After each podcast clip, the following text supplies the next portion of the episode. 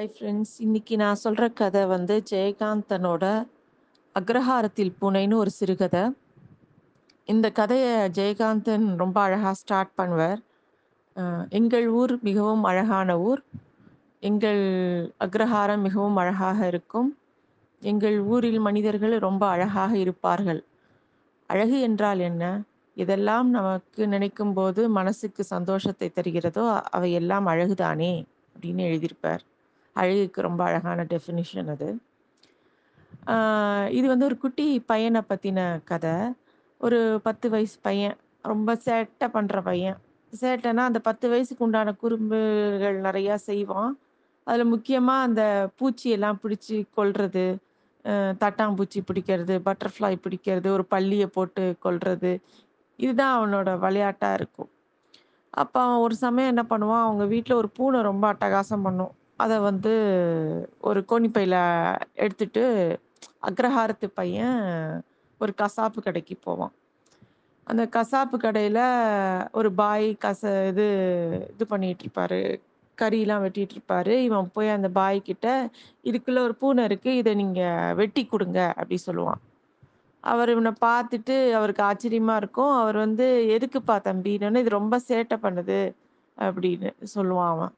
உடனே அவர் சொல்லுவார், சரி நான் அதை வெட்டினா நீ சாப்பிடணும் அப்படின்னு கேப் சொல்லுவார். அவன் ஐயா அப்படின்னு சொல்லுவான். அவர் வந்து, நீ சாப்பிட மாட்டேன்னா நான் அதை வெட்ட மாட்டேன் அப்படின்பா.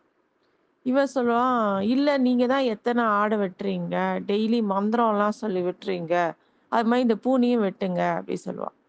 அவர் சொல்லுவார், நான் ஏன் டெய்லி ஆடு வெட்டுறேன், இதை வந்து நிறையா பேர் சாப்பிட்றாங்க, அவங்களுக்காக நான் வெட்டி கொடுக்குறேன், நான் அனாவசியமாக ஒரு உயிரை வெட்ட மாட்டேன், உனக்கு இந்த பூனையை வெட்டணுன்னா நான் வெட்டி தரேன், ஆனால் நீ வந்து அதை சாப்பிடணும் அப்படின்னு சொல்லுவார். இந்த பையனுக்கு அது, ஐயோ அதை நான் எப்படி சாப்பிடுவேன், முடியாதுன்னு சொல்லுவான். அப்போ நான் வெட்ட மாட்டேன் அப்படின்பார். இல்லை இது ரொம்ப சேட்டை பண்ணுது அப்படின்னு அந்த பையன் சொல்லுவான். அதுக்கு அவர் சொல்லுவார், பூனைன்னா சேட்டை பண்ண தானே பண்ணும், அது அதோட நேச்சர் அதுதானே, அது அது ஒன்றும் பண்ண முடியாது, நீ அதுக்காக நான் அதை கொல்ல மாட்டேன் அப்படின்னு அவர் சொல்லுவார்.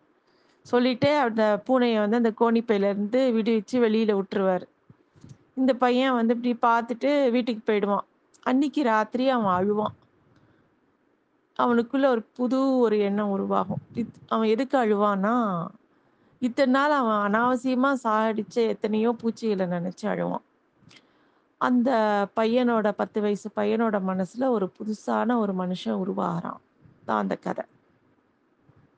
இது மாதிரி நிறைய சிறுகதைகள் இருக்குது.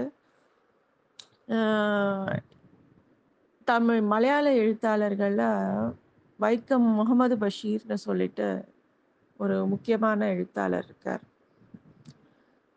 அவர் வந்து ஒரு இன்சிடெண்ட் அவர் லைஃப்பில் நடக்கிறத சொல்கிறார். அவர் வந்து ஒரு வீட்டில் எழுதிட்டே இருக்கார், ரொம்ப பசிக்கிறது. அவர் வந்து சரி போய் எங்கள் பக்கத்தில் ஏதாவது ஹோட்டலில் சாப்பிட போகலான்னு சொல்லிட்டு ஒரு ஹோட்டலுக்கு போய்ட்றார். போனால் சாப்பிட்றாரு, ஒரு தோசை சாப்பிட்றாரு. சாப்பிட்டுட்டு பர்ஸுக்காக பையில் கை விட்டு பார்க்குறாரு, பர்ஸ் இல்லை. ஐயோ என்ன பண்ணுறது என்னன்னு தெரியல. நேராக கல்லா கிட்ட போறாரு. அந்த கல்லால் உட்காந்துக்கிட்டு இவரையே பார்த்துட்டு இருக்கான், ஏதோ எதிர்பார்க்கிற மாதிரி. இவர் வந்து, இல்லை நான் சாப்பிட்டேன் பர்ஸு அப்படின்றாரு. அவர் வந்து, தெரியும் பெரியவரே பர்ஸ் இல்லையா அப்படின்னு. இவருக்கு மனசு அவன் கேட்குற டோனில் பார்த்தா அவனை இவரை கேலி பண்ணுற மாதிரி கேட்குறான். உடனே இவர் வந்து என்ன சொல்ல, தான் ஒரு மிகப்பெரிய எழுத்தாளர், தன்னை என்ன செய்ய சொல்ல போகிறான், வெங்காயம் உரிக்க சொல்லுவானா மாவாட்ட சொல்லுவானான்னு ஒரு கவலையோடு அவனை பார்க்குறார். இந்த விஷயம் நடக்கும்போது அவருக்கு ஒரு எழுபது வயசு இருக்கும். அப்போ வந்து அவன் உடனே எதுவும் எதிர் யாரும் நினைக்க முடியாத ஒரு விஷயத்த சொல்கிறான், உங்களோட சட்டையை கழட்டிங்க வைங்க அப்படிங்கிறான். அவன் இந்த மாதிரி ஒரு சீன் நடக்கும்போது ஹோட்டலில் சாப்பிட்டுட்டு இருக்க மித்தவங்களும் இவங்களையே பார்த்துட்டு இருக்காங்க. அவருக்கு ரொம்ப பெரிய அவமானமாக இருக்குது அந்த இடம். அவர் சட்டையை கழட்ட சட்டையை கழட்ட கழட்டிட்டாரு. அப்புறம் வந்து உங்களோட வேட்டியும் கழட்டுங்க அப்படிங்கிறான். அவருக்கு ரொம்ப கஷ்டமாயிட்டுருது அந்த இடம். அப்போ வந்து டக்குன்னு பின்னாடிருந்து ஒரு குரல் வந்து, நிறுத்துப்பா, இவருக்கு என்ன சாப்பிட்டாரோ அந்த காசை நான் கொடுக்குறேன்னு டக்குன்னு அந்த ஆள் காசு கொடுக்குறான். இவருக்கு அவனை பார்க்கவே அப்படியே ரொம்ப யாரோ ஒரு தெய்வத்தை பார்க்குற மாதிரி இருக்குது. இவரை வந்து டக்குன்னு இந்த சட்டையை போடுங்க த பெரியவரே வாங்க வெளியில் போகலான்னு டக்குன்னு இவரை கூட்டிகிட்டு வெளியில் வந்துடுறோம். வெளியில் வந்துட்டு இவர்கிட்ட ஒரு நாலஞ்சு பர்ஸை காமிச்சு, இந்த பர்ஸில் எதுவும் உங்களோடது, ஜாக்கிரதையாக இருக்கிறது இல்லையா அப்படிங்கிறான். அவன் ஒரு பிக் பாக்கெட் திருடன், அவன் தான் இவரோட பர்ஸை அடிச்சிருக்கான். இவர் என்ன சொல்கிறாரு, அது இவரோட பர்ஸை கூட எடுத்துக்காமல் அவனை பார்த்து நீ என்னை காப்பாற்றின தெய்வம் அப்படின்னு சொல்லிட்டு நடந்துடுறாரு. அதை வந்து அவர் சொல்கிறாரு, அத்தனை பேர் என்னை வேடிக்கை பார்த்தா அவங்களுக்கு வந்து எனக்கு எனக்கு வந்து அந்த ரெண்டு ரூபா தோசைக்கு கொடுக்கணும்னு தோணலை. ஆனால் ஒரு திருடன் யார் என்கிட்ட பிக் பேக்கெட் அடித்தானா அவனுக்கு மனசு கேட்கல, நான் அவமானப்படுறது, அவனுக்கு இருக்கிற அறம் தான் அறம் அப்படின்னு சொல்லி அந்த கட்டுரையை முடிக்கிறார்.